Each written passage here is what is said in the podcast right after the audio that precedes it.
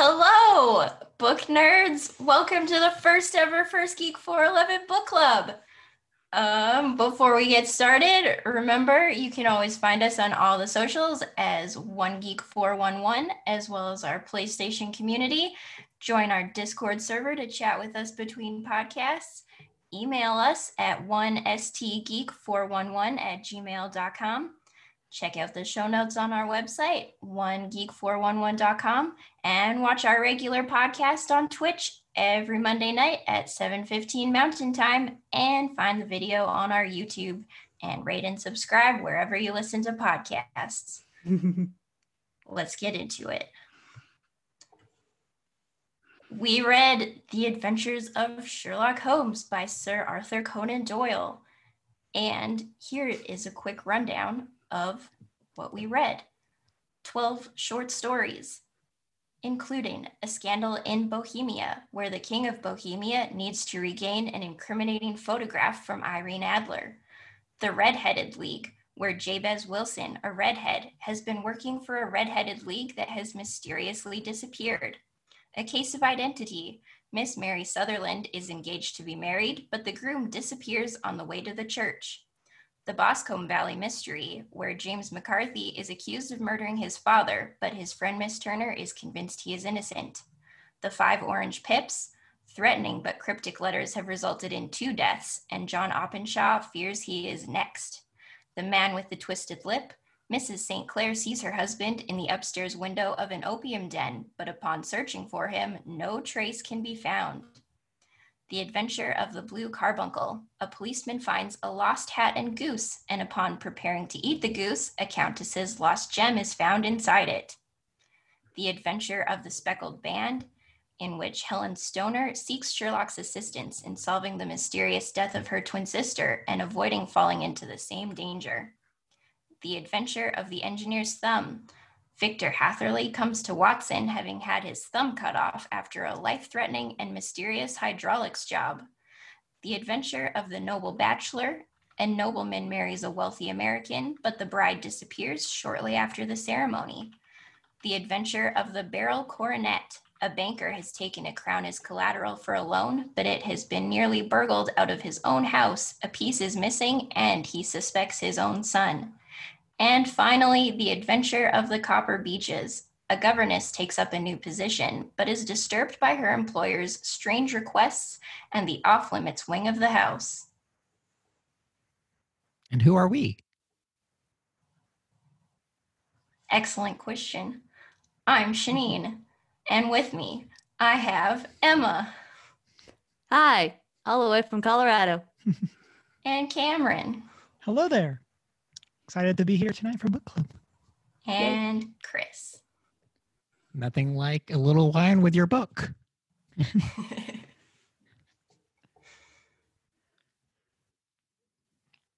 Alrighty, so how did we enjoy Sherlock Holmes? First impressions. I impressions. was very much excited. First impressions, people yeah. like I guess people in the 1800s, when they were telling a story, were a lot more detailed than people are now. yeah. like when people start providing details to Sherlock, it's crazy how succinct they are. It's like, we're going to tell you a mystery. So we're going to make sure to tell you everything. We're going to take at least three pages to tell you all the details that I definitely remembered from this traumatizing event that happened to me. Yeah. Please listen to my story. I think it's really interesting how well people recall it to where like it's in um oh, what's it's the the five orange Five orange pips. Yeah, five, the five orange pips. I didn't remember if there was a longer name for it. Where it's like, mm-hmm. how long was it between these two deaths? Well, it was seven years and eight months. And it's like, you sure did that math quickly. Very quickly. Like if there's no approximation, it was boom. Exactly this like some like right on the been, nose. like, be like maybe seven eight years ago? I don't know. Yeah. What year is it now? Oh man. I'll say overall i really liked it. It's it's kind of interesting when you don't have like how you how do you show someone being observant without like without the ability to like move the camera and do stuff like that. Because it's like Yeah. because you're having because basically sherlock is just calling out these things and it's like oh interesting. But without as someone who like my main connection to sherlock is the films and the bbc series it's kind of interesting to see how that different mediums can translate that aspect of the character. Which is just making note of like, oh, he arrived via train and worked at a very specific typewriter this morning before arriving.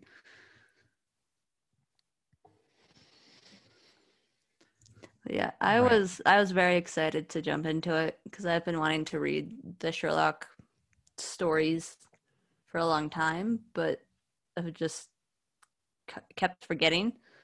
So I was very excited to jump into even just a small chunk of all of the Sherlock stuff that exists out there, which is he Doyle wrote a lot. And so this was just 12 short stories, but I was super excited and it was there were definitely a couple of times where I just couldn't put the book down because I wanted to just keep reading. So I really liked them. They did there were some bits and pieces that kept getting repetitive after a while, but overall I really enjoyed it. Yeah. I and you know like obviously like it, it's cool reading these because like so much of our like modern intake of like any crime drama or anything is ultimately based on this format for the Mhm. most part. Um granted they have to fit in a little more with like modern technology. But I mean like reading these stories in general was cool like because it's taking out the forensic forensic aspects that we are so focused on anymore um which is cool granted i mean someone tells you a story like that it's hard not to figure it out yeah. I will say, Also- kind of on that, it felt like there were not that many crimes. Like, it felt like Yeah. I have this minor inconvenience based on my own actions. Yeah. I need your help. Most of them did end up being like, oh, it was a minor inconvenience or just a misunderstanding or like just things like that. i Yeah, think I- like, may some be of from our just general perception that sherlock like holmes is a crime solver instead they of just Really, Yeah. we're like A the adventures of Sherlock crazy Holmes, well-rounded observant like person We associate like Yeah. and uh, ultimately his some of his them were just like work book is ultimately escapades. just mysterious things like things that people like need assistance with. Um and that's how he makes his living. He's not actually employed with the police. Granted he partners with them periodically but you know he, he's not an actual detective per se. He's got the skills of one and beyond, but don't tell that to the detectives in in, in london here apparently. Yeah, apparently not.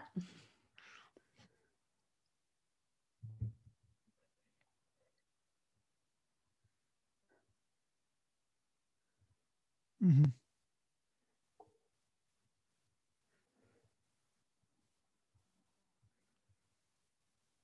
Yeah. which were probably my favorite stories though the ones that weren't related Yeah. were, to crime were some of my favorites for sure Mhm. Yeah. um it was like okay like getting into that question a little bit like my favorite one was definitely the the twisted lip or man with twisted lip or whatever I, whatever title Yeah. is um just because it was just random things happening and also watson runs it into into sherlock at an opium den which is like okay We're just adding a whole another thing onto Mhm. the list of things Sherlock has an issue with. Yeah, and I mentioned this um, either on one of our podcasts or in the Discord or both. I love how, like, for the time, how casually they mention that Sherlock is on cocaine. Yeah. like, obviously, it hasn't always been illegal, but they're just like, yeah, so I, I smoke cigarettes and do cocaine, and like, no big deal. Moving on with my life. Just, I mean, Right. Well, granted, yeah. I mean, we- we I don't think we actually mentioned it in podcast. Maybe we did, but it was like a pre-show when we were talking about it Mm. um previously that you mentioned that and yeah ultimately yeah time frame wise they were just commonplace you know it was a medicinal thing for the most part cocaine was and i mean granted opium obviously was a recreational aspect if you have dens for use i suppose I don't, know. Mhm. I don't know that much about the 1800s um but yeah and i like i like that the modern interpretation takes that like in there like obviously like with these type of mental facilities you're going to have some problems and they turn it into an actual vice um and a character flaw versus just something that he does in the adventures of sherlock holmes. Yeah, which is something you definitely see in like the BBC series where he like relapses at some point. Mhm. I if I remember correctly, like they actually turn it into a vice, as you said. Whereas in the original source material, it's just like no big deal. And then when you, I think that's one of the things I like about the modern adaptations is they actually take some bits and pieces of what was normal back then and readjust them without ruining the rest and the base material beyond recognition. Mhm. right yeah the book definitely presents sherlock as like a very amicable person for the most part Yeah. he's like oh yeah by the way um and like gives his deductions and it's done and they move on whereas like obviously having that kind of background and gagging of knowledge in the modern interpretation he's like more standoffish toward people he's in general has he does have a superiority complex in, in in the modern takes. Whereas you don't i at least in reading this i did not get any of that from sherlock. He's just like oh i have my friend Mhm. here. And he's not like he doesn't really talk down to anyone throughout the series like from what i've read. And i'm like oh okay. Yeah, I was noticing the same thing. There's a point where Watson is describing Sherlock and saying that, like, the easy courtesy for which he was remarkable. And I'm like, well, that's not how we would describe any, like, modern day Sherlock no. at all. like, no Not in the slightest. like yeah he was so like gentlemanly and i think even more like reserved and calm like another time watson said um, sherlock holmes was transformed when he was hot upon such a scent as this men who had only known the quiet thinker and logician of baker street would have failed to recognize him and again a quiet thinker i don't think is how we would describe our modern Yeah. sherlocks Yeah. Well, then he he did, he even describes Sherlock in that way a couple different times. Just he mentions at least how he's tr- transformed, if you will, when he's on a, a scent, and he mentions it just a couple of different times of how that how it just sort of changes. So there is that consistency throughout of a point that we wouldn't necessarily describe the modern versions of him as. Right. I mean, the only thing like that Watson or yeah, Watson really puts in place in like one of his downfalls is his aptitude with women. Um, I think it mentions in in the scandal in Bohemia that he would that he overestimates himself in that category. um, in a sense, um, I'll find the passage while you guys continue talking, just because I I thought that passage was really funny. Yeah, but just sort of on the same subject line, there was one point that I mentioned briefly beforehand that really made me laugh. But it was in a case of identity when they figured out that the stepfather had been escapading as the fiance for his stepdaughter or whatever. And he basically, Sherlock basically um, says, Yet there was never a man who deserved punishment more than you, referring to the stepfather. Um, and goes on to basically threaten the man with a whip or a riding crop and with no like real intention to do him harm but just like like there was no basis for sending him to the police or getting him arrested but he, sherlock was just like you've done something wrong. I'm going to threaten you with a whip not actually use it, but threaten you, and mm-hmm. you're gonna run away terrified. And it was so unexpected, just hitting upon that after all of these pages of and moments of oh yeah he's a pretty nice dude all things considered unrelated to the modern adaptations. He's just gonna threaten this guy with a whip or a riding crop without any in- full intention of harm but we're just gonna throw you off your tracks and yeah. So that was something that i found really funny. So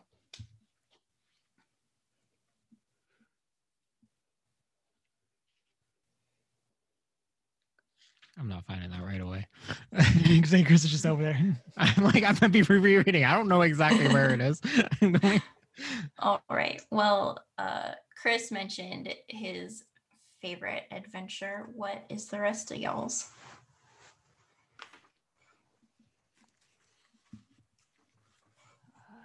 So I really love my I guess my two favorite are the five orange pips and then the redhead league. Um, I specifically like the five orange pips because it doesn't really resolve. Like Sherlock fi- figures it out, but there's not like an ending. And so I really like that, which is just kind of like, they presumably sink in the middle of the ocean yeah. and then I like the redhead league just because it's it it seems so preposterous. yeah and like just that, that anyone and i'm sure people i mean it's basically a, a con scheme like a con man but like it just seems so roundabout as a way to con this guy like Yeah. sure do what you got to do but like so th- those were my two favorite Yeah, the Redheaded League was definitely one of my favorites too. And then, um, and that was one that I was going to mention.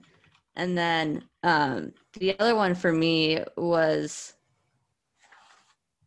probably the Copper Beeches at the end, um, just because it also felt like to me a little bit unresolved in the same way that the Five Orange Pips was, um, because the young woman who was being held captive was just sort of rescued by her fiance. And then the dad gets we know it's the dad but the dad gets hurt by the dog but he doesn't really it's still it has a sense of being unresolved um but i just liked it because i was like yeah the fiance climbs down through the sky roof and isn't fooled by the um, tricks of the father Mhm. So- like it's a happy ending, but It it's like not it- like Sherlock comes It's a in to happy save ending. the day or anything. yeah yeah exactly I mean, one of my other favorites is the eventual of the Beryl Coronet, I guess, and maybe it's because it was a little more straightforward, but also like, like I mean, out of them all, it's like okay, uh, the way it presents the the format in okay, we have the guy, maybe, and then Sherlock comes in and disproves it. Um, and then obviously it it was kind of like this was one that I predicted, and that's just because, like, because the the I guess not the actual dad, but like the stepdad or whatever to the, um, I don't know what would you refer to the ward. I don't know. Um, um, was way too doting on them and critical of the son, and it's just like, well, it's obvious that the son didn't do it. Um, hmm and because he's like they emphasize this point where they're doting on this um like adopted daughter i guess um that she might have something to do with it Yeah. I definitely was unsurprised by that one as well and saw it coming. Yeah. Um, my favorite was the blue carbuncle, just because it was so ridiculous. Like a case of mistaken Isn't identity. Exactly. A case of mistaken identity with a goose. And then they're mm-hmm. going on like a literal goose chase trying to figure out where this Literal goose, goose came chase. from.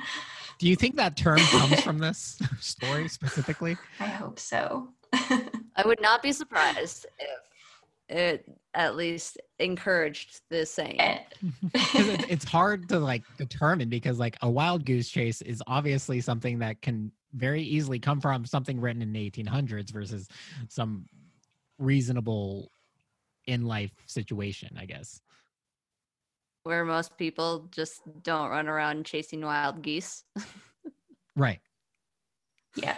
It was just it was so ridiculous. And then the way that Sherlock like reverse psychologied the one goose seller into giving him the information that he wanted was just it was hilarious. I loved it. I like his reasoning. Yeah. He's like, well, he's because he's a gambler. yeah. If I would have just offered to buy the information, I would have gotten not. Sorry, I had That's to. I had gonna to bet you for it. search. So I mean, like, I have a feeling that story specifically was inspired by the the concept of wild goose chase, but it, I guess a wild goose chase comes back from the 1500s. Okay. Fair enough. Reason being is, I guess there were like types of horse races where the riders had to follow a lead rider through an unpredictable course. And in watching it, it just reminded people of flying geese in the formation they were following. So they called it a wild goose chase. I don't know. That, that's that's what Google says. Words be crazy. Words Someone do be crazy. someone needs to message um, A Way with Words on NPR to figure that out. That would be nice. Let's get them on the show, guys. A syndicated radio show. Why not? Dream big. Um, what was everyone's least favorite adventure? So mine was the adventure of the noble bachelor. Yeah. um, just because it again coming at this and we kind of already hit on this with the idea that sherlock is like this investigator. Again this is just like i'm sure to the guy like oh your wife disappeared that's a big thing. But it's really like yep her other husband's here like like her like her first husband who's not dead like it seems like one that like like obviously people are to freak out because their spouse like their new especially their like just married spouse has vanished but like it seems like you could have waited a day and everything would have been resolved and like sherlock didn't need to be here for this Yeah. Well, and it, it also definitely felt like a bit of a uh, lazy way to go about it. Like, just in terms of writing the story. Like, there's definitely a lot of those sort of plot twists, if you will, in modern day TV shows and things where you just sit there and go, oh, come on. Like, Mhm. that is unnecessary. And that was definitely that I definitely felt that a bit with that one. Um, but I think my other least favorite was the adventure of the speckled band, where the guy it turns out to be a snake, which just we had no inkling of existence at the end or until very up at the end, and like it just seemed very I guess like yes, plausible, but also extreme, if you will, and unbelievable. I would agree on the Adventures Speckled Band. Like, it's like, this is just weird. You're literally, Yeah. I mean, like, to do remodel your home so you can kill your stepdaughters with a snake. Seems very extreme and just It's like, I don't I can't even think of someone doing that in the modern in like today's day and age. Like which To also, that- like, also why I didn't like a case for identity. Just like, you're to court your daughter Mm-hmm. yeah. And I'm still confused by the mother's role in that story. Like, did the mom know? Yes.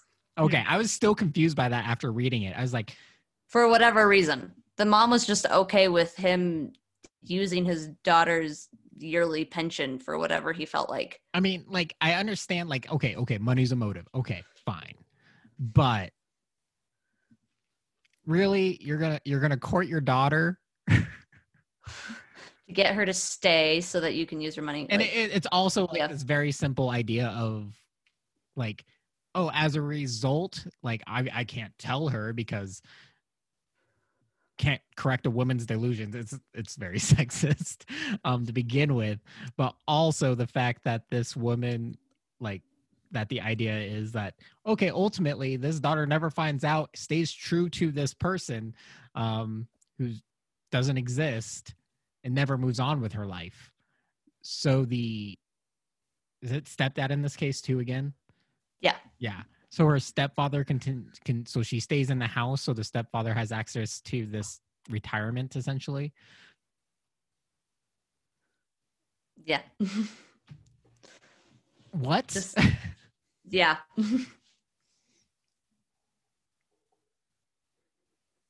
yeah.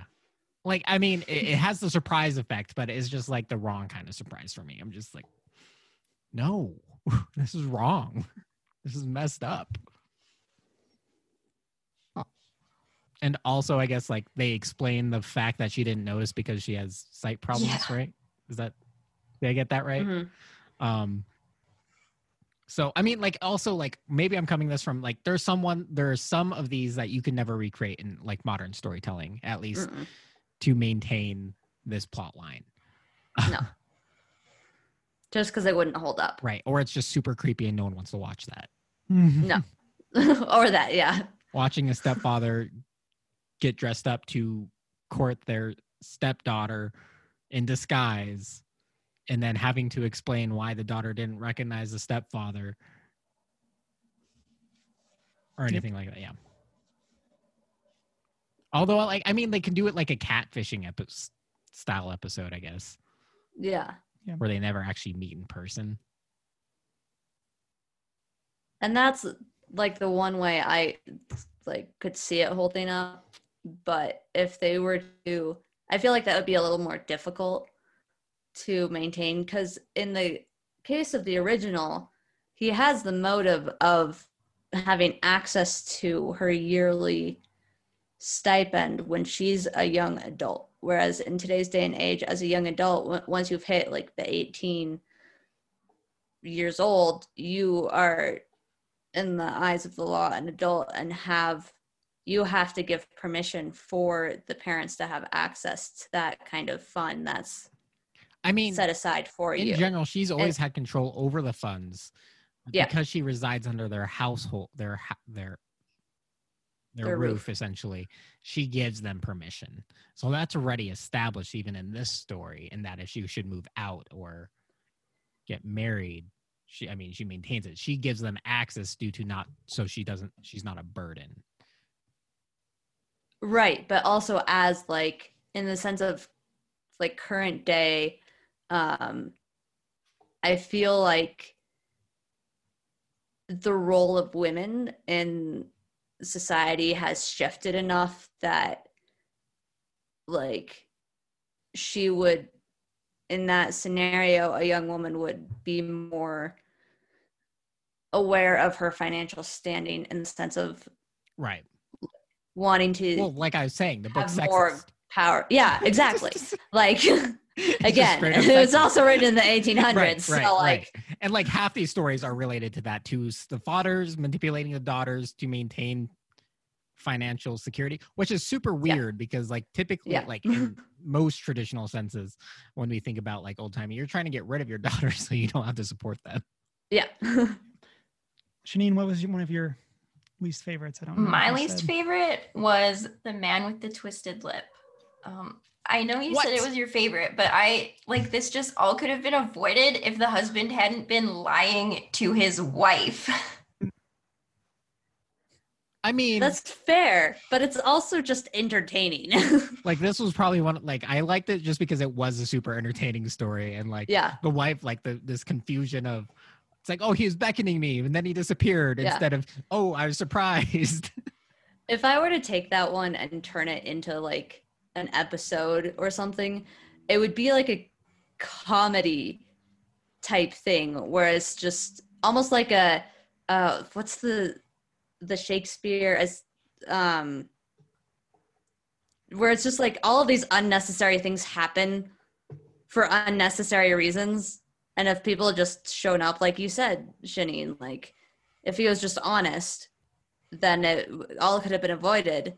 But it's going to be a comedy instead, where everyone's running around trying to figure out what the heck is going on, and like just have it be fun and silly and like unnecessary for the sake of entertainment. Right. Yeah. I mean, it's not the best story for sure, but No. I was just entertained by it or the idea of it. Um and I really wasn't expecting it necessarily, like the turnaround, like what it turned out to be, that he was just he was in disguise panhandling because he made more money than doing his actual job. Yeah. I mean, that's I mean that's it's also a semi-true story um for some panhandlers hmm and whatnot, but yeah, I was just like, we built this entire life because people just drop change. Also, can we talk about like m- money in this book in this 1800s? Um, like, oh, you probably do really well living off a hundred pounds a year. Yep, the classic inflation. the Yeah. inflation is just ridiculous. Like, hundred pounds a year. Oh my. That's not a lot. like it's just so hard to like understand money in this period Yeah, like the one governess who is getting four pounds a month. Like this, yeah. that's not that. right and also i don't understand a pound or a sovereign how many sovereigns are in a pound You know. If only there was a place you could go that housed all this information. I'm looking it up right now. i mean you have to also assume that like these are still like have a modern day equivalent I mean, you could. I mean, like these are currencies. We probably would know what they converted to at the time. i time. mean yeah but i mean But like it's they're not like i don't think sovereigns are currently used in- I don't know. I always just assume when like whenever money gets brought up in old stories, I'm just like, if they think that's a lot at the time, that's good enough for me. So, Mm. okay, here's the thing. A hundred pounds in today's cash is just it's a hundred it's a dollar and twenty eight cents um a a pound which converts to 127 pounds. And if we were to convert that if we were to use that for today's from 1800 and do the inflation whoozy whatsy it'd be $2600 a year roughly that's still nothing what that's still nothing that's absolutely nothing by today's terms yeah like you could not live on that Seem right. no. Yeah, and that Much again, less is- have someone not try to seduce you to make you stay in their household for two thousand six hundred dollars. That makes it even more obscure. yeah. yeah no Geek at Arms Mike says that's not a I month's could get a minimum wage job and get paid more than that in two months. Um, yeah, it, it's crazy that that's. My bonus is Um, bigger than that. And I think that that's one of the things. Again, like for me, like money stuff is it's always inflation, all that stuff, and it's it's like it's so interesting to see that it's not just the that the amount that you earn has inflated so much, but also the amount that you have to spend. Like it doesn't correspond. Right. And so- Granted, which I mean is the classic lot the arguments for cost increasing minimum wage and all that stuff. But In in the book either. They don't get in terms of like costs. So we don't know exactly like like is there technically rent or like how does right that which is why like to me like all the money like every time in books it, like even in like fantasy where it's completely made up it's just like Mhm. how did the people react okay that's good like we'll go with that like Yeah. it's always just so different than whatever it is that unless it's like modern i just assume that it's like ah whatever Yeah, they did mention that one receipt from the fancy hotel, I think in the Noble Bachelor, where things yeah. cost like eight pounds and stuff. And that was at like the fanciest hotel. Mm-hmm. So, yeah. Eight pounds was a lot. I'd say I want to live during this time, but then I'm like no Let's technology see. Um, and I'm brown. health health issues, um, medical issues, science, Mhm. just all of that stuff that in general Racism. racism. All which of those one of things you just So you know, don't want to deal with. Yeah.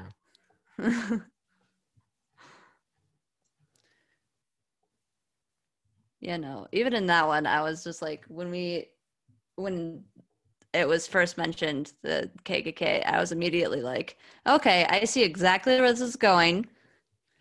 Solved. I know exactly what's going on. But it was just, I was like, this is such a huge issue right now Mhm. even today 200 years later with race But the is, So- like the reason why that story probably like is in here is that t- in general people are, probably weren't as aware of the KKK when this no story was Oh. initially released, especially and in I'm- UK. and I'd be Yeah. really curious about how that would even modern, like how this would go over if we were not people from North America reading this. Mhm. Like, I definitely think that that's a part of it too. I say that assuming that it's an issue in Canada as well, but like, well and but like I know like that's for us like it's just so much a part of our culture and like Emma said like it's such a big thing right now too yeah. where it's like it turns out even in 1891 the KKK was bad. Like just as a reminder bad Well, there was even a line in that where i think it was sherlock mentions that it had been disbanded and i immediately went in my head yeah no. They're still around. Sorry to break it to you but um it still exists and it's still a problem I mean, even the K. I mean, like I think may, maybe what he's referring to is it was disbanded in the original sense. Obviously, Yeah. they had a new uprising in the, the Yeah. 1900s. 1900s, yeah. When with the Civil Rights Act and everything, we started seeing more of that again. Um, yeah But yeah, I mean, like in general, they probably would have been disbanded, kind of. in the literal sense Right. if you will Yeah, like when he said But- KKK, I like in Gone with the Wind, they make reference to the KKK, so I wasn't like surprised hearing it from that era. I was just surprised hearing it from like British Yeah. literature. And I was like, wait, like that Yeah. KKK? Mhm. Like I was a little surprised. I was like, this is probably not what I'm Mhm, expecting. Um, No. and then it was exactly what I was Yeah. expecting.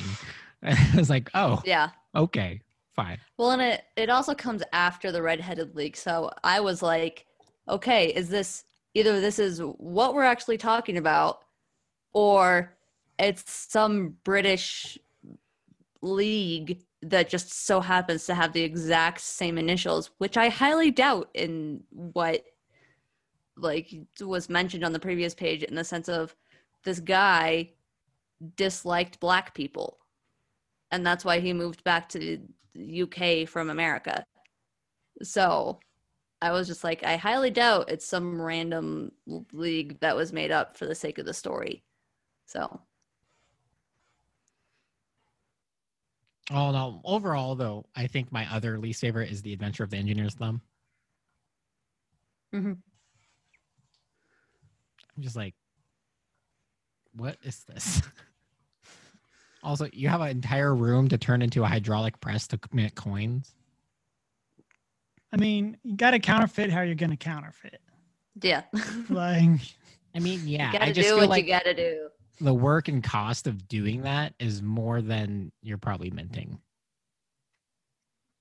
I But mean again, you could get away with a lot with a hundred for a hundred. That's why they kill Right, all their. Like, if can- specialists. Yeah, Don't have to pay them. you I can get- mint a rundown coin I get it, but I feel like you don't need a mint the size of a room. And that's probably where most They of their problems were do. coming from is because they had a press the size of a room. if they made a smaller press that didn't have as many mechanical issues, they probably wouldn't have even had the murder specialist because they didn't need him as often. I could fix that myself. Uh, technicalities. Right. So, what was everyone's favorite character, main and side?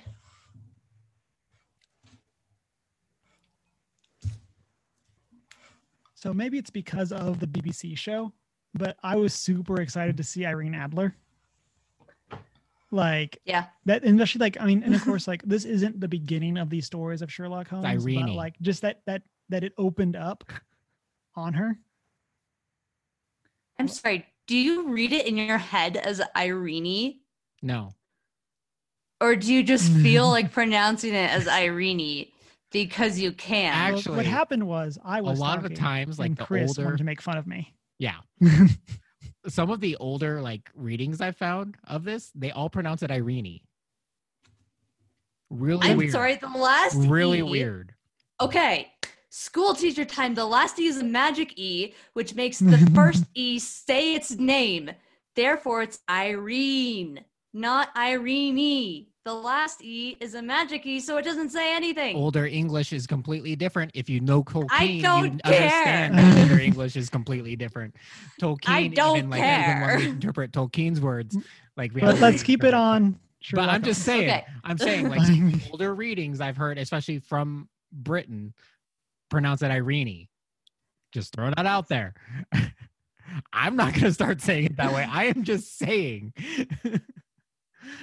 that when I was trying to find my audiobook, is like because it's so early on. It's like anything I listen to, I was like, okay, this is a little weird. Okay, moved on to another one. And then they said it again. I was like, okay.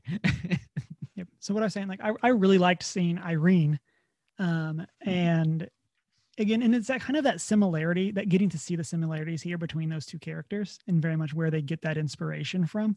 I think it's really interesting that like I, it makes me wonder like does she show up again in other stories because like she's referenced throughout these yes. As But, the okay. women, woman. um and so Yeah. it's just kind of one of those things that i was that it made me really Yeah. curious especially because this it's is one just the first first introduction Oh, of okay. her into the it's like random reference connection um when river song shows up Mhm. in the library episode with the 10th doctor we know nothing about her she just shows up and then we don't learn anything more about her for another like three seasons it's the exact same thing I was just yeah, really cool. That, that's definitely something that I found interesting. And again, that's mostly because of the show, but that just having that connection point right away. But I was hyped. In terms of main characters, I guess I liked Watson. Like, it kind of felt like like Watson just kind of along for the ride for most of this, and Yeah. like it's just like we're going on it, like very much like the Hobbit kind of thing of we're going on an It's funny adventure. because he played Watson. which exactly is that it's the, both Yeah. the actor that like got i'm him. going on an adventure Um, and so I thought that was like I said, I don't. There's not to me. It doesn't feel like there's much to love about Holmes in these, and maybe that's because these are more short story stories. But yeah it's I guess Watson by default. Well, and you definitely get a sense of Watson through how he perceives the events that happen around Sherlock. Like, um, I I put down. I noticed so whenever Holmes would make some grand conjecture, one of the like things that Watson would say pretty frequently was, "My dear Holmes," and it's like surprise, and it just made me laugh. But you definitely get of all the characters, you get the most sense of who Watson is through his interpretation of things. Um, but one of my favorite side characters was going back to the twisted lip was the husband.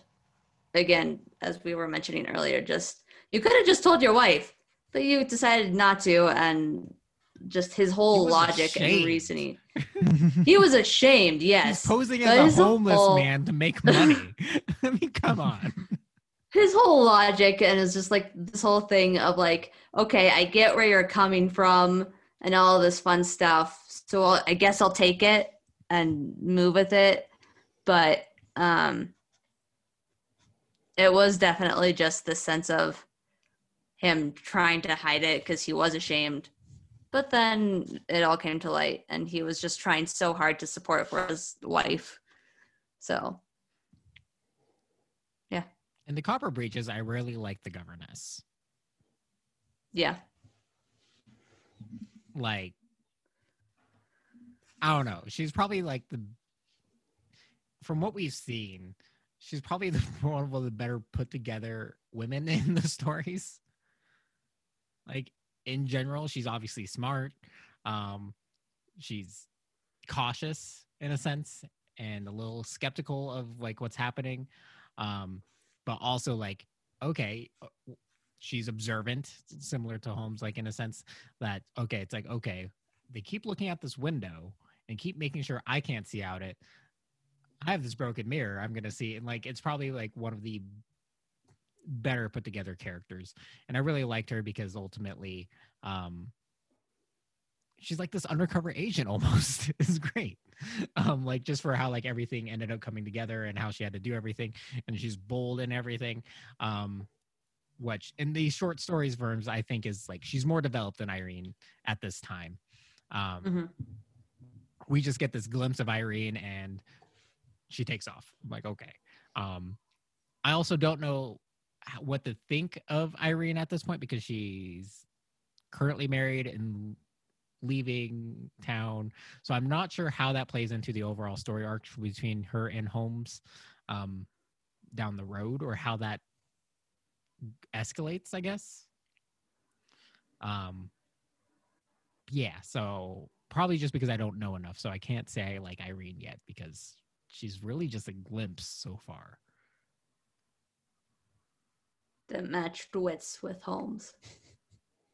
I mean, not yet necessarily. Kind of. He she kind of did. I mean, kind of in the sense that I was warned about you, so I was prepared.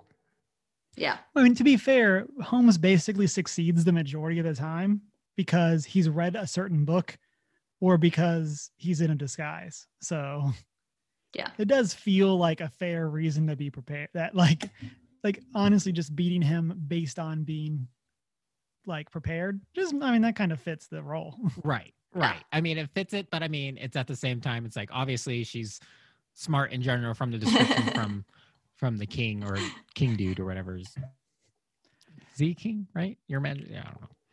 Um, Deanna says in chat, book club is just literature class for people that have graduated school. Yes. I mean, yeah. What's your point? No, I'm just. Um, but I'm here for it. yeah, in, in general, she's I'm like, ready. you know she she notices she's already on guard because she's aware of Holmes in general. So that ultimately when she accidentally gives away her position, she has a feeling it's probably a part of a ruse to reveal where the thing is, especially since it's a fake fire, and proceeds to write a letter. And like, it's not like this big event necessarily, as big as the event that Sherlock put on to try to discover the location. hmm It's just like realizing that she had given away the location and responding. Does that make sense? Yeah. Yeah. So, yeah, I don't know how I feel about Irene yet. No opinions, But- but Governess is I I can I can continue reading and mm-hmm. get back to you on the further information we were provided courtesy of Sir Arthur Conan Doyle on the subject It's of not too Irene terribly Adler. long. I might continue Like, listening to some of the audiobooks here. as they are. They're fun to listen to. because it's it's they're short stories for the most part. I don't know how like how long the Scarlet and Red is. Actually, I do because I can tell you. Right. What I mean, Um, like in general. It is in my copy 94 pages. Mine's like a hundred and something, maybe. I don't know what's all in this. Yeah. So that uh, Study in Scarlet and The Sign of Four are both longer stories. Um, they're both roughly 90 pages. Um, and then the Hounds of the Hound of Baskerville is like 130 pages, at least in my copy. So that's also a longer story. Um, so most of the stories that Doyle wrote, most of the Sherlock stories are short stories, at least in this f- first volume of mine that I have, um, because they were published in like I magazines. think in and general he wrote shorter stories. Yeah, um granted yeah and then like the the actual novel was a scarlet and then everything else was built i mean a study in scarlet and then everything else was built in after that Yeah. I think, but I don't know. Apparently, he had a taste of adventure when he served as ship's physician on a Greenland sea whaler while still a student. Hmm. Therefore, he longed to travel after graduation and so took a position as doctor on a ship en route to West Africa. I have this whole mini informational section on Doyle in the front of my book. I wonder how many of his 30 novels and 150 short stories are Holmes. we know at least 12 of the 150 short stories are Holmes. At least 12 plus another. Again, if only there was a magical internet box, we could go to look. Did you have a favorite main character? No, we're There's acting another like we're in the 1800s right now. I know. as we live stream? It's the only way we can As we live stream via Zoom on this magical computer device. well,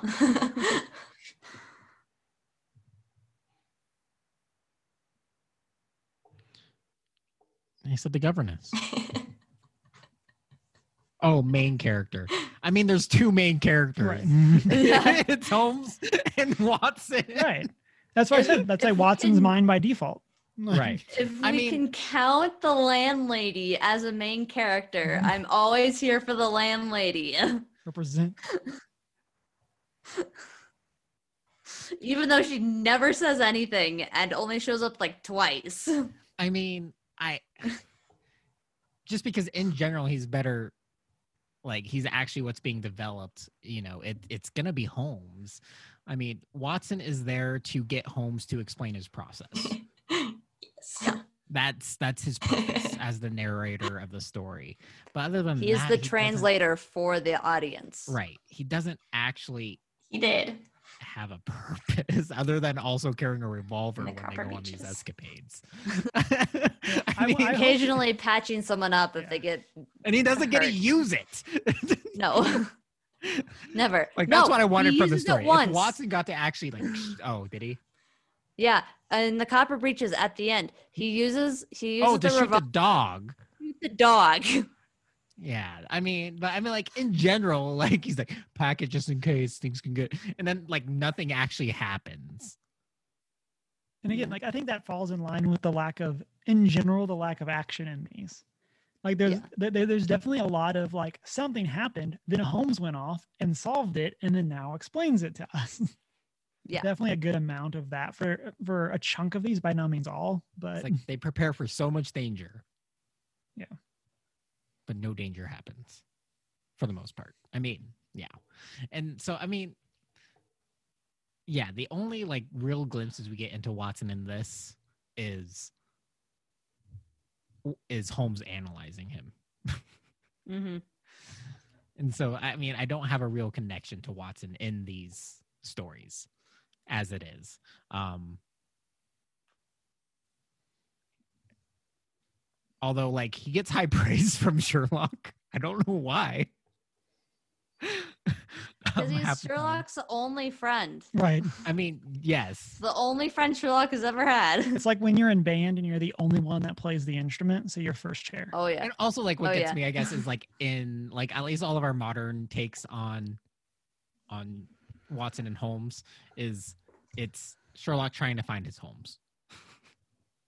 So we get that introduction piece where he like takes this random person that happens to be named Watson because that's what we're familiar with and molds him into and like makes him his accomplice. Yeah. Whereas here they're just already familiar, which I'm okay with. But because we're not picking up at the beginning. Right. I mean, that's true. I, I but like, it just it just cracks me. But yeah, I have I have started the uh, study in Scarlet, which is like technically the very beginning of the relationship, and it may be that whole like them getting to know each other takes maybe like a page, page and a half, maybe two at most, and then they just go on to solve a murder. Like that's it. Um, but it, I mean, it is like Watson trying to figure out who the heck this guy is that he happens to be boarding with. But um, Right. Yeah. Them Yeah. boarding together is ultimately their primary function. And then obviously Watson's married now. I do Yeah. like that Watson's wife is very encouraging of him going out with Holmes, though, Yeah. in this instance. Um, and that he's almost semi eager half the time. Whereas like the BBC version, he's like, oh, Holmes. Like Again, it's there's- because there's in this nothing serious those two. happens. They solve minor inconveniences. Yeah. Like I would. She knows he won't be gone for Right. long periods He- of time. He always comes home for dinner or Yeah. the Not next always. dinner. Like, It's the goose it's one. like Either tonight or tomorrow night. One of the two. Guaranteed. hmm The Christmas goose, I think. Yeah. What was the weird story with the weird explanation Yeah. on the hat? Oh, that was the one with the goose. That's the That goose. the that's goose right. one. Yeah, that's what started. That's where it starts off. Oh. And that's a winner one too, right? Yeah. Yeah.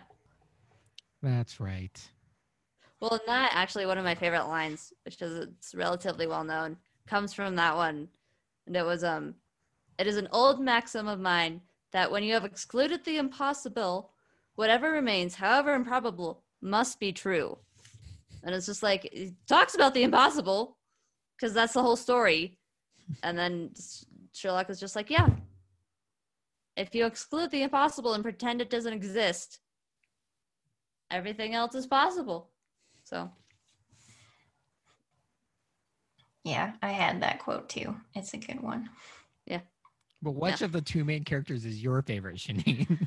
I say Sherlock. I think because I've seen like the movies and the BBC show and stuff. So Sherlock in the book was just so different from what I was expecting. So I did actually Mhm. enjoy that a lot. he was very different and like just just knowledgeable and wanting like wanting to share that. And I like that. yeah. Although like the weird things, like in general, Sherlock is such an unbelievable character. you're an unbelievable character. Your mom's an unbelievable character. My mom is a saint. Watch her mouth. I know. We're all I know unbelievable characters. Um, And my but yeah, my favorite side character was Miss Hunter, the governess, as well. Because yeah, she was so cool. weird but agreeing, Shanine. This is uncommon. I okay, who was everyone's least favorite character? Personally, Um, Pedophile dad. I was with Sherlock in hating Lestrade. Yeah. He was just so dumb and so convinced he was right all the time. And I'm just, he was so frustrating as a character. Yeah, I feel like the modern Sherlock is based more on Lestrade Yeah. than Sherlock from the books. Like Yeah. they just mesh those two because, but at the same time, like in general, Sherlock has a good relationship with the police rather than Sherlock being a necessity for the police hmm Yeah. in this story. It's like it's like they bring him something. It's like Sherlock brings stuff to them, and he's like, "Oh yeah, let's do this with you." It's like okay. Normally, it's like, "Get out of here, Sherlock. We don't need you." Yeah. Yeah. But yeah, Lestrade is also critical. Like, also, like I liked him because he's kind of critical of Sherlock. He's like, he, he could, he pro- has the possibility to make a good detective, good detective. Um, but like, he's just not there yet, or something. Like, like the way he quips about it, um, kind of offers a humility to Sherlock in a sense, having that additional like criticism maybe, but also just makes it elevates Sherlock and makes him more personable in Mhm. these interactions. But I enjoyed how sarcastic Sherlock got with Lestrade. Like Mhm. at one point, he says, Yeah. You are right. You do find it very hard to tackle the facts. Just like, got him. it's just yeah.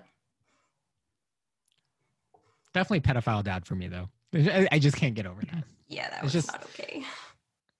It's like, No. how do you stay in character that long to begin with?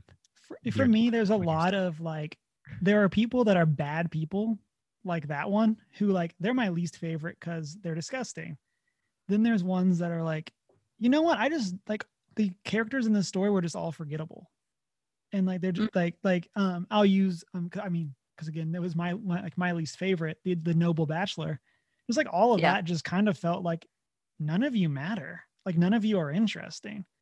Mm-mm. Like and again maybe it's just because I didn't find that. Well, when you tell people, when you tell stories in so much detail, it comes off really dry.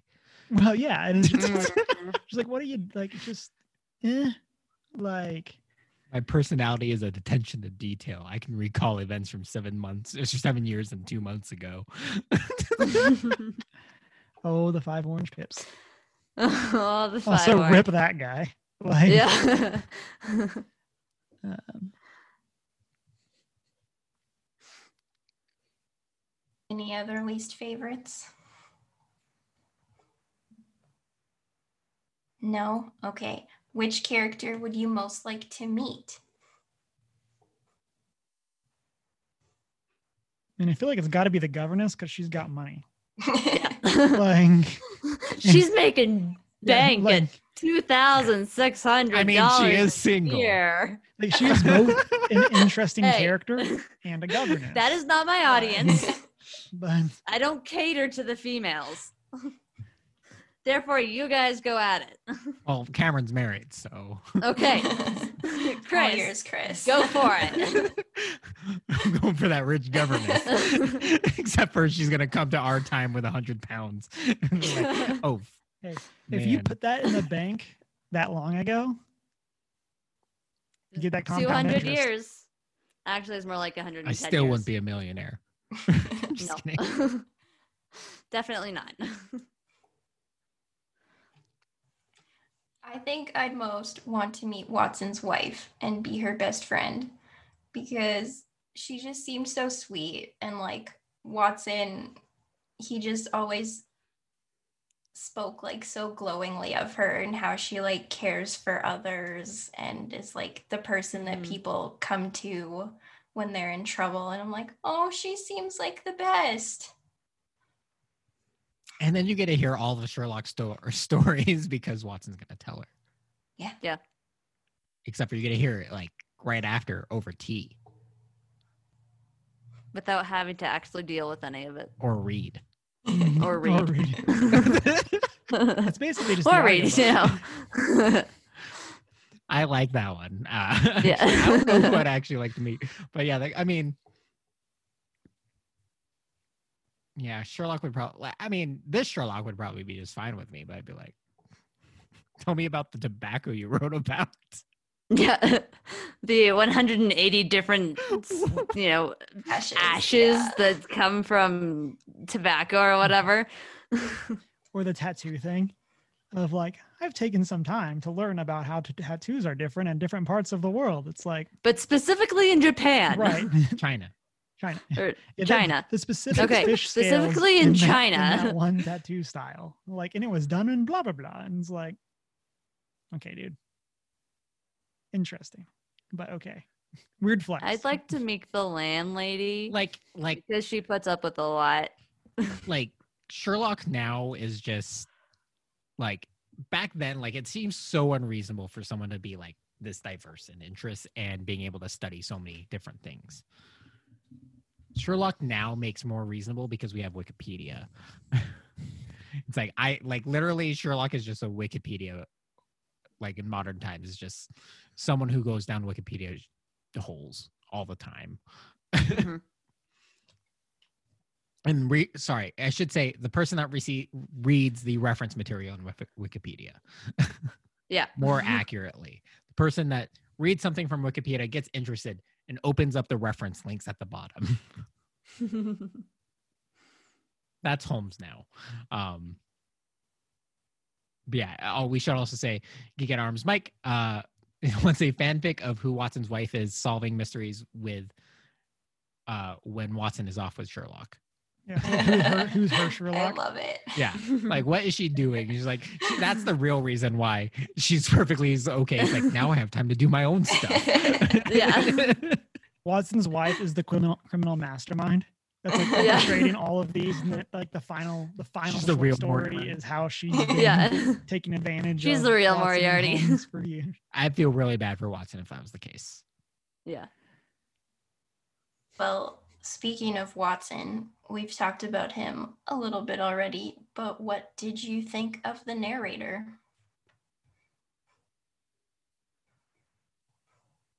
I think it was fun that he had a little blurb.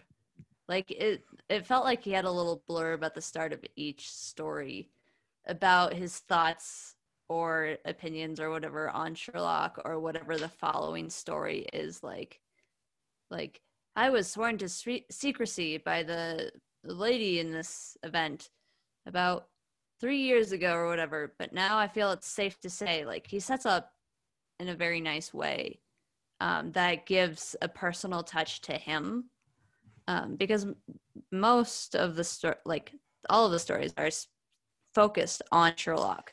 So he, at the beginning of each of these stories, really sort of, you know, gave his input or, you know, like did his own talking um, before sort of jumping into the stories.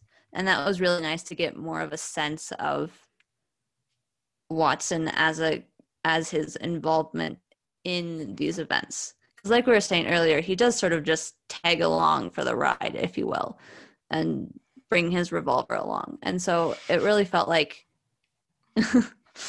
um, he just sort of made a few comments at the start and then sat in the back seat and wiggled his fingers and just sort of was a dog on a leash so Yeah.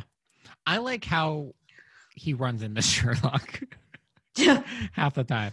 Sometimes it's like, oh, I just popped in on him and then there's someone there. Um, other times it's like, I was getting a patient from an opium den. And there he was. and then someone touched me and it was Sherlock in the skies. And it was like, okay. I just like how he just like is out and about, like mostly, li- especially in at least in these short stories. He's just like, oh, I haven't seen him in a while. And then I ran into him and we did this for a few days. it's like, okay. Yeah, I'll say sim- kind of similar to that. One of the things I liked about Watson's narration is like from a storytelling perspective, he does a really good job at making their world feel bigger than we're getting in the stories. And of course, that part of that is because we're picking up partway through their relationship, but he does like a really good job at referencing like like previous stuff that they've done or the general like Holmes has only been bested three times as far as I can remember like that kind Yeah. of stuff. And I, I really enjoy that from a storytelling perspective. That it's that like, and it, even in like modern television too, the idea that we're not getting everything and that there's stuff in the middle that we're missing. I really like it when that feels lived in, and so I like that about Watson's narration. It's like that whole thing between, like, this just what you just said reminded me of the whole thing between um, Hawkeye and Black Widow. Mhm. Um, where I was just like, they allude to this thing t- that happens with them that just, they just mention it once and then move on past. And it's like, oh, something happened in Bombay or whatever, or wherever. Um, and what happened, we don't know Mhm. we're just gonna mention it and then move on Yeah, the read. but yeah i mean you do have to read but like it was kind of fun in like this without having like read the others of like oh this thing happened you know back in uh Study in Scarlet that is connected to this somehow we're not going to fully go into detail about it because it's literally another thing but because there's the whole book about still- it. Yeah. there's a whole book about it a literally novel. but it's just enough to like make whatever the situation is make sense. I'd agree with that for sure.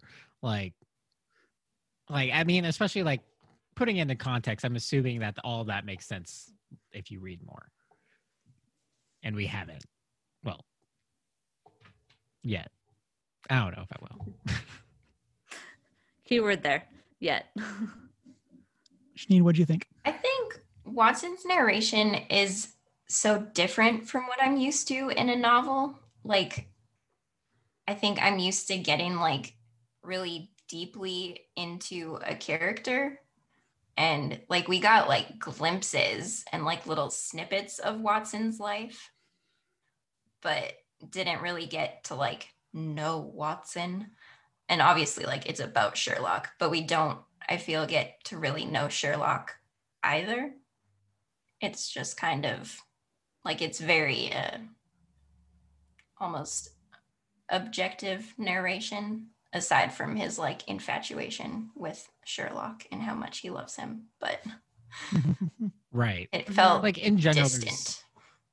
right. Like essentially, there's no actual like development of our main characters, Yeah. which is also why I had a hard time picking which one I like best. Like, Yeah. I mean, I was entertained by the adventure, but there wasn't like any actual growth or development for characters that they have to go through. I mean, they're already well developed characters in general. They're like, it's like I don't have to develop anymore.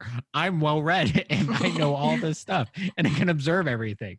That's that's that's Holmes's character, and I mean, He just sort of plateaus. right. I am definitely He's, more he's stopped by curving. and- Watson's background as a result, though. I definitely Yeah. that. All right. Um, if you could hear these stories from another point of view, whose would you choose? I mean, we've already mentioned Mrs. Watson's retellings would probably be Yeah. fantastic. Yeah, I'm on Yeah. team Mrs. Watson or team landlady. Yeah.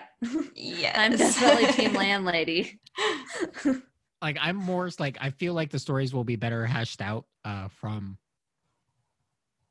Miss Watson's Mrs. Watson's point of view, just because Watson disappeared again. Like I sent him out to go pick up a patient from the opium den, and then I get this message back, and he's gone for two days. and I just think it would, yeah. apparently I this is what he was yeah. doing. Like that's a great Yeah. perspective. but then you you do also get that like you know what if miss watson was also like whenever whenever john wanders off she just wanders off on her own as well and like you know does her own crime solving or whatever but i do think it would also be entertaining to get the landlady's perspective of just like oh no he's doing another chemical experiment late into the night what mess am i going to have to clean up now oh no, we've got this random weirdo knocking at my door Mhm. looking for Mr. Sherlock Holmes with a limp and you know whatever scenario they're stuck in like just her getting all these random people coming in off the street to, to have this person solve their issues for them Yep. and just starts like it becoming normal like Mhm. her having her you know sister or whoever over for a cup of tea one day and having you know this whole scene with Sherlock happen and she's just sitting there drinking her tea going oh yeah this is normal and her sister or friend or whoever is going this is not normal in any way shape or form. Like this is just not what is considered normal life. And she gets a king of Bohemia in her house, though. yeah. I mean she gets to meet kings and all of these famous people simply by being a landlady hmm. I think it'd be interesting to get them from Sherlock's perspective, just to have more insight into his mind and like see if he did get stumped along the way at all and just didn't tell anybody. There are times like where that's almost in the book too. yeah It's just like I could have told you that. Like those moments, just like, oh really? like is that person. Like sometimes in the book where it's like when he presents his finding, it's like, well, yeah, we figure that out now. It's like we know. You don't have to tell Yeah. us now. and it's just it's it's one of those people from like high school that used to always like, oh, I knew that. Yeah. Who's just somewhat annoying.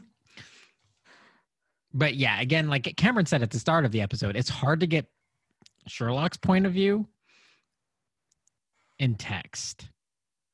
Yeah. Unless he's explaining it.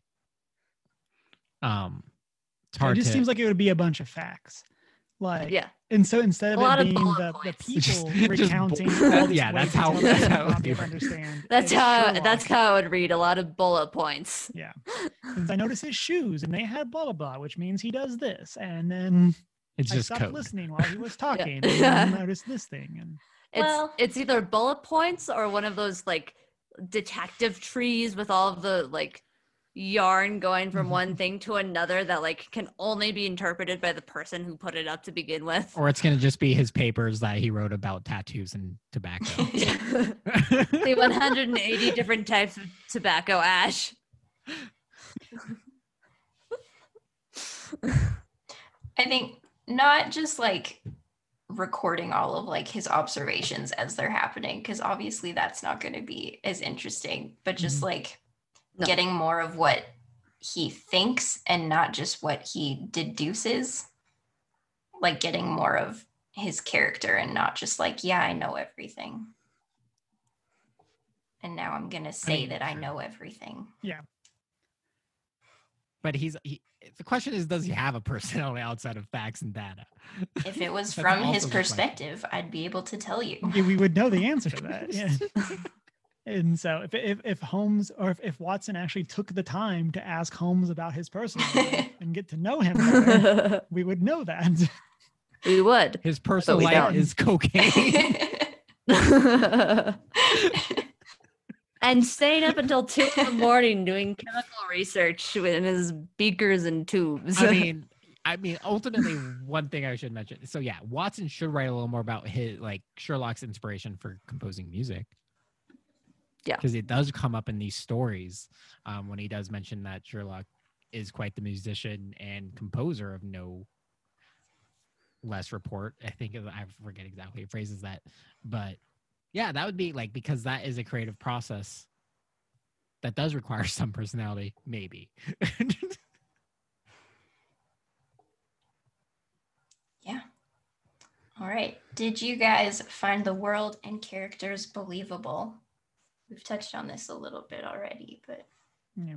no. Yeah, I don't really have much to add to, to what I've already said. Like Watson does a good job making it feel like bigger than just these stories, but in general, like uh, Chris made the point earlier that like Sherlock as a character is just pretty, like pretty out there, yeah. and so like and like the people that are employing him eh, no one remembers things like that No. i dare Yeah. say it was 10 past noon and yeah. And in the grand scheme everything of this person was things- wearing Yeah. what were you saying, Emma? well in the grand scheme of things no it didn't really like feel believable but it was still like well written enough that it was like this isn't believable if you were to put it in real life but it's still entertaining to read and enjoyable and it's not so unbelievable that it's bad it's like just enough unbelievable that you would go, yeah, this wouldn't happen in real life, or this person wouldn't remember that it was half past 10 and that their robber was wearing XYZ. But it's still like you still want to keep reading because it is interesting. yeah. Yeah. I mean, I think kind of the clients, like the regular characters, maybe in their memory recall, are not as believable. But I think just in like their range of like characters and like intelligence and like emotional reactions and stuff like that was more believable. Just like seeing kind of a range of humanity. And I think that he did try to make Sherlock a little more believable at times. Like there was a couple occasions where he had to look up notes from old cases and stuff like that. So yeah. Um, and on that, I think it's just funny that like the orange pips, it's just it's solved because he opened the encyclopedia. Like, get those notes. right i think though like with all the potential detail and everything from this I think that's what obviously lends to the success- of modern interpretations. Because now you can include a character, you know what you want to include in the details presented or what, but you can also have that character omit things while presenting things visually. So um, I think ultimately because this is a text format and you're missing something, so they actually have to include. So like when they're in their narration, they ultimately have to include details that you normally probably wouldn't when you're describing things to someone else, um, Mhm. or Watson chooses to, I guess, in this case. Um, and then also ultimately makes Sherlock's powers of deduction in the media platform, um, in modern media, more powerful because he's making inferences based on other things that you can portray in a visual medium.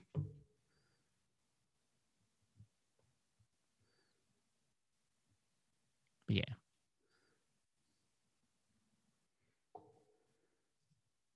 Okay. Well, we have a few audience questions. Uh, Greg on Discord asks Did we guess any solutions? There were definitely a couple that I like figured out like as we've been mentioning, like a lot of the clients would come in and sit down and like explain everything in very complete detail.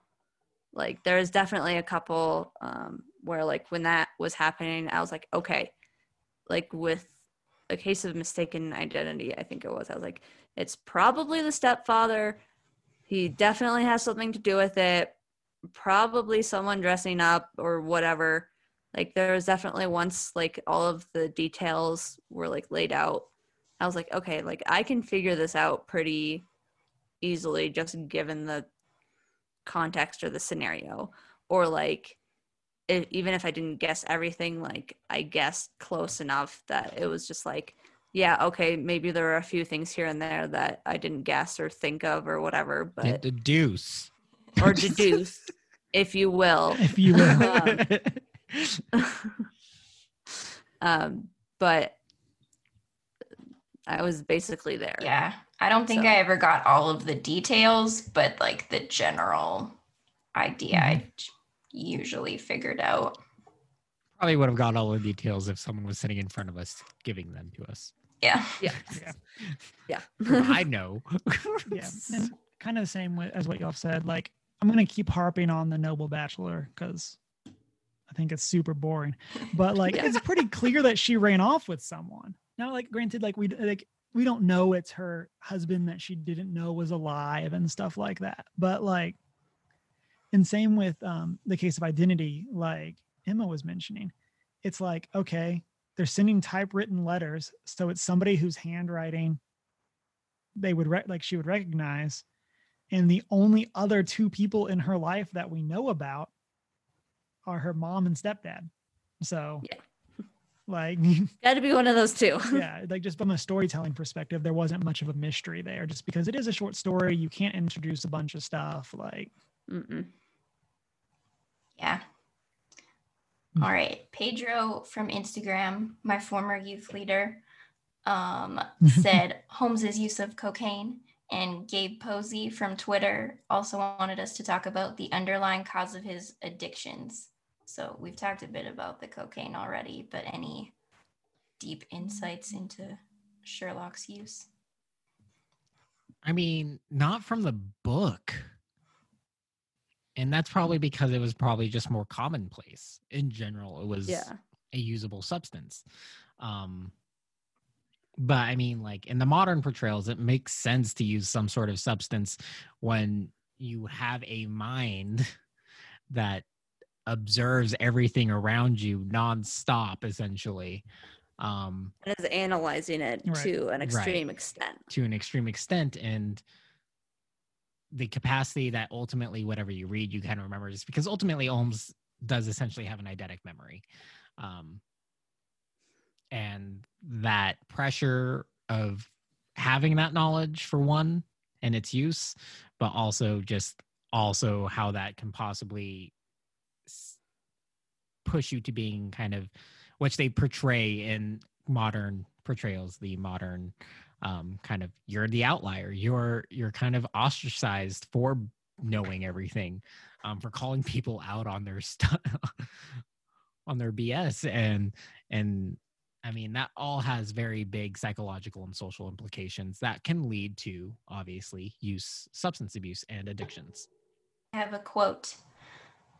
After Sherlock solves the Red-Headed League, he says, "It saved me from ennui." Alas, I already feel it closing in upon me. My life is spent in one long effort to escape from the commonplaces of existence. These little problems help me to do so. Yeah.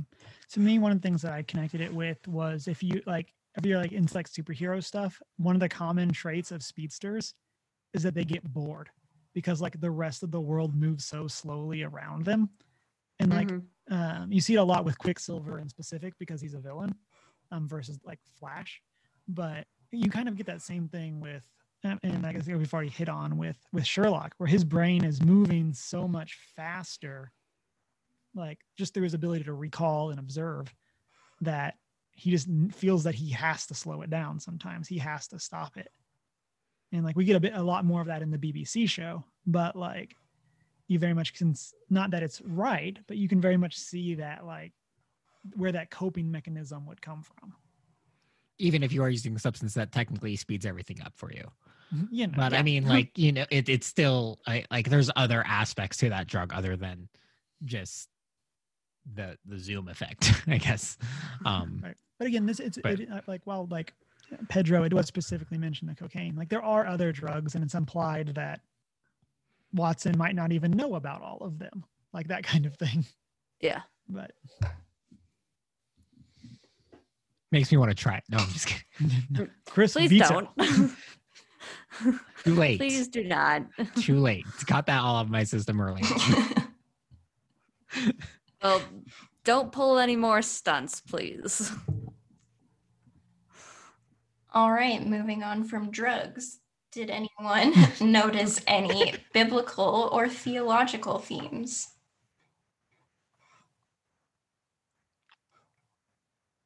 I'll share what I have.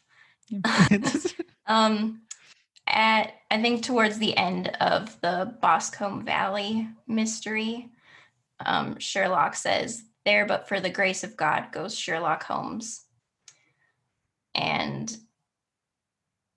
that just reminded me of like Romans 3 23 to 24, which says, For all have sinned and fall short of the glory of God, and all are justified freely by his grace through through the redemption that came by Christ Jesus. And just like Sherlock can see, there's a very thin line between him and these criminals, and maybe not criminals, but bad people that he's coming into contact with. And there's just the grace of God standing between him and a worse life. Yeah, it's not necessarily a theme, um, but a verse that kind that kind of was reminded of during this was Matthew seven fifteen says, "The watch out for false prophets; they come to you in wolf's clothing, but inwardly are fe- uh, ferocious wolves." And I think that when the majority of like Holmes's case are solved by him literally dressing up so people don't recognize him, like Mhm. again, like I don't think that's like a deep spiritual theme, but it was definitely one of those things that like it made me think of this idea. Well, and you even see that in some ways with, again, the man with the crooked lip, and in the sense that he was, his intentions were good, and his goals were good in terms of supporting his wife, um, but his ways of going about it were not always the best. I mean, he just sat down with makeup on, and people did what they would. He also lied to his wife. he withheld So- information. Oh, what? So they're different things now? Technically, yes. Um, speaking of that, as well as the Noble Bachelor, it just kind of reminds me of like a search for truth and like you will know the truth Mm-hmm. and the truth will set you free. Mhm. And yeah, that's Sherlock's always looking for the truth, not just what the facts seem to point to, but what the truth of the situation actually is. Mm-hmm. goes from passion, which is not something I necessarily expected from Sherlock in this in these Mhm. series. When he's like, "Okay, this old man committed this murder," gets his confession. He's like, "I'm not going to turn you in, man. I'll wait till you're dead. Now release your Yeah. to get this get the guy innocent guy out." It's like, okay. I mean, um.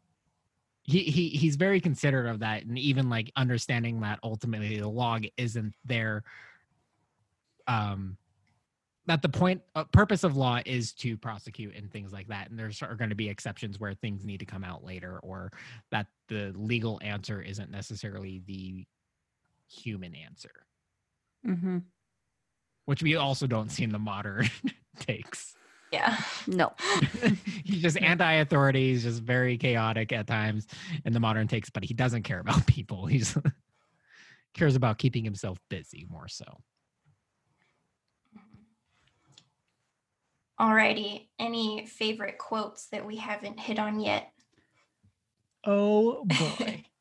so I have one that I've been waiting to share. So this is from um, the the scandal in Bohemia, and it's it's where Holmes is about to reveal his plan. Um, and so picking up partway through, it's a conversation between um, Holmes and Watson. And Holmes says, "By the way, Doctor, I shall want your cooperation. I shall be delighted. You don't mind breaking the law, not in the least, nor running a chance of arrest, not in a good cause. Oh, that the case is excellent. Then I'm your man." And I just love that, like, especially in its context in this first story of just perfectly setting up their relationship. Are we breaking the law? Maybe. Is it going to be worth it? Sure. Like, Yes. and I just loved that as that like quippy introduction to their characters. And yeah. like, again, it- it's one of those things that stood out to me because it's like, okay, we got to do what you got to do. One of my favorites um, was from the Copper Beeches, where the she's gone off to, you know, work for these people, and Watson is talking about how she how he's been, you know, how he thinks of her off and on, and he just says. A fortnight went by, during which I frequently found my thoughts turning in her direction and wondering, what strange side alley of human experience this lonely woman had strayed into. And I just liked it because it was this random, well, not random, but it was a weird way of framing his thoughts turning towards her. Just what strange side alley of human experience. Like that phrase itself was something that was like, I've never heard someone describe someone else doing something random as a side alley of human experience. Um, and so I just liked the way that it was worded because it really sort of painted a different picture for the fact that it was a weird and odd thing she was doing to wander off for this job, paying a hundred pounds a year that requested her to cut off her hair and do these uh, random requests that were really had no point to them seemingly. So that was one that I liked. my ultimate favorite comes from like early on like right away actually um when Holmes shows up in in a scandal bohemia and they're talking about stairs and everything. But it's just it it gives you such insight to what is going on into holmes's mind essentially when he's listening to people when he's interacting with people in general. It's the you see but you do not observe. And he goes on to explain and provide the example. It's like oh well how many times have you seen the steps? How many are there it's like and like in general for us like that's the same thing like how often do we go throughout our business it's like yeah we see so much but how much are we observing are we noticing what details are we picking up on um in our just general day-to-day life um that ultimately holmes is like everything he sees he is taking something from or inferring something about or his mind is just crazy. which is another good biblical theme. It is. You have eyes but do not Mhm. see, and ears that do not hear. Mm-hmm. Yeah, I really liked that quote too. And he says similar things throughout as well. And it always kind of it makes me think that he believes everyone could deduce like he does. They're just like that one small step away. It's not that you're not seeing these things, you just aren't seeing the importance in them. Yeah. Right. And I even like that's that's maybe why he also takes a kindness to sure to to Watson is because when he does ask him a question, Watson does take the time then to try to deduce things and he's like right on the cusp and I think Sherlock enjoys that. So that's he proved like Watson is proof that you can deduce like Holmes Mhm. Mm-hmm. in a sense. And I think that's what um so in Watson, Holmes sees his own humanity.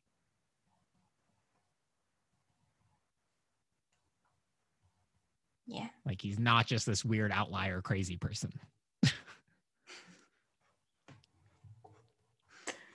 Yeah. And that's very evident in the modern pers- I, I believe in the like modern interpretation of Sherlock is that Watson is who gra- what grounds Sherlock to humanity or pulls him back from that abyss at most of the time. or they jump in together, whichever it is. Bottoms up. All right. We have touched on this throughout as well, but if anyone has anything more to add, how does Doyle's Sherlock compare with the other Sherlocks we're familiar with?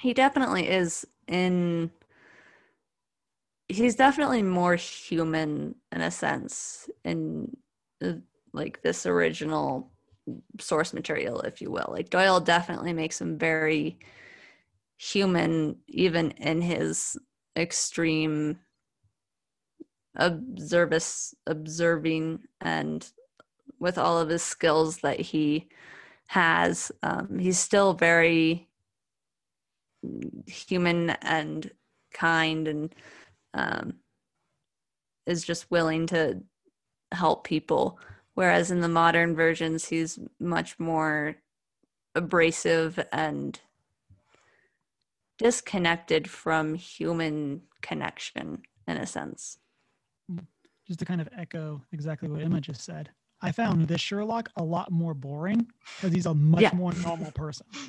yeah Like, He's too normal and too good. right. Even Yeah. though he is still like a larger than life character and is still like very unreal, just like his, he, he just feels much more normal, Mhm. basically for the reasons Emma said. Whereas, I- Mhm. like, yeah, as a result, the modern interpretation makes him more human, I think. Because with all those skills and abilities, it makes sense that he would he would have some pariah syndrome, essentially, where he isolates himself or distance himself from standard social, especially because like you're observing evil constantly and you're picking up on evil that other people aren't seeing um, and putting yourself into those places. But also, you begin to have that God complex where you think yourself above everyone else, which also source forces you to isolate. And that's it, it's understandable that the modern Sherlock is the way he is. Like you can you can relate to that if you had that kind of mind or those abilities. It, it's very likely you'd do the same thing. Like it's reasonable. Whereas this guy is just like, how are you that nice and relatable, but mm-hmm. also this smart? Yeah, I think also his relationship with Watson felt so different. Like in the movies and shows, he almost like tolerates Watson or is just like dragging around his dog with him everywhere. Whereas in the book, it felt more like a real friendship. And Sherlock said multiple times, like, Oh, will you please come with me? Like, are you coming? I'm so glad you're Mhm. here. right. Whereas like it's like almost like a forced thing in like the BBC series at times. It's like like Watson is trying to avoid those situations where he has to go work with Holmes. Like eh, like yes, he wants to in a sense, but at the same time he's like, no, I have other things. And Sherlock, it's like an expectation from Sherlock. hmm Then again, there Mhm. are times also in the book where that's the case. It's like he already knows the answer because he knows Sherlock has that eagerness, but at the same time, he phra- the way he phrases it is posed as like it's like I guess as a formal invite. I already know the answer. It's like I know what to expect right now. Yeah, but more because of its being a friendship and not just like I get to boss you around. Right. It's like it's more Mhm. like I already know he wants to in on this. Yeah. This is the formal invitation to let him know it's okay and that you should probably notify his wife. Yeah. this is what we're doing and this is how long I need you. Let your wife know. You will not be coming home for dinner. All right, one fun question to end it off. If you were to write a fanfic for Sherlock Holmes, what would it be about? Mrs. Watson. I do like Mike's idea. Yeah. I love that idea and I may yeah, I would run with it. Either that or the landlady. Yeah. And I feel like it's kind of weird to answer this when there's so many Sherlock Holmes stories and I am not sure what all is there, That's true. but Yeah. I'm going to so like I feel like I could say something that just is a story, but I'll say kind of on the Mrs. Watson. I would love to see Sherlock and Mrs. Watson have to rescue Watson. Yeah. Like and again that could be a story, I don't know. But like that's definitely one where like Watson gets in over his head on something and they have to go bail him out. Yeah. I like it. I, I don't know. I'm not creative enough to think of like these types of fanfics or anything. Um but we are essentially watching a fanfic here soon. Oh, tell us about it, Chris. so obviously as a follow-up for our first book club uh, being sherlock holmes we are watching the new netflix enola holmes um, next saturday uh, time to be determined on our upcoming episode uh, of first geek 411 but yeah that's essentially also- a spin-off right it is Yeah, a and also hop into the Discord. We'll be chatting about it there, and making sure that that's how we'll actually organize when we're going to start watching and all that stuff, and making sure we're all on the same page. So, um, so definitely come and be a part of that, so you can be, and then we'll tweet about it and do all that stuff too. But Yes. And exciting new announcement our book for October is The Legend of Sleepy Hollow by Washington Irving. I feel like to the surprise of no one who voted in the poll over the last like No. two Yeah, days, as like it just crushed. Definitely, it won. It won hard. i'm Yeah. happy it doesn't show you the results until you vote though Yeah. Yeah. Because you don't know you don't know it's not 50-50 so you want to vote for what you want um but yeah you're welcome everyone Yay. Thanks, Chris. excited to reread this book it's been a while I have not actually read this one, so I voted for it as Mm-mm. well. I'm excited. Yeah, I, I feel like this is one I feel like I've read, but I also would be zero, like not surprised at all if I like I'll read it and it's like, oh, I've read this one chapter, like that kind of thing. Yeah. and I know nothing about the rest of it. Like, feel like you do that a lot, Cameron. you know, you're not wrong. and i mean like there's so many like just interpretations of this story in general um in modern culture which is super cool too some good some not so some great some not so much and tune into our next book club to find out what we think about all that.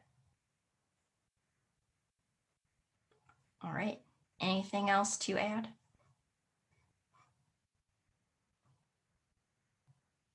Seems good to me. All right. Thanks for joining us for our first ever book club. We had so much fun geeking out about Sherlock Holmes. We are First Geek 411. You can find us on all the socials and our PlayStation community. Come chat with us on Discord. Email us at 1stgeek411 at gmail.com. Watch us live on Twitch on Monday nights at 7:15 Mountain Standard Time. Find us on YouTube and all the podcast places. and our website, firstgeek411.com. Don't forget to check out our sister podcast, Faith, Trust, and Pixie Dust. I'm Shanine, uh, the Hoot and Howl on Twitter, and Hoot and Howl Tales, T A L E S on Instagram. I am I am not prepared with an eye on pretty much all medias. I'm not used to not going first. This is weird. I'm Humar Whittle. And I'm not so foreign. You're doing great. The game is afoot. Wash your hands.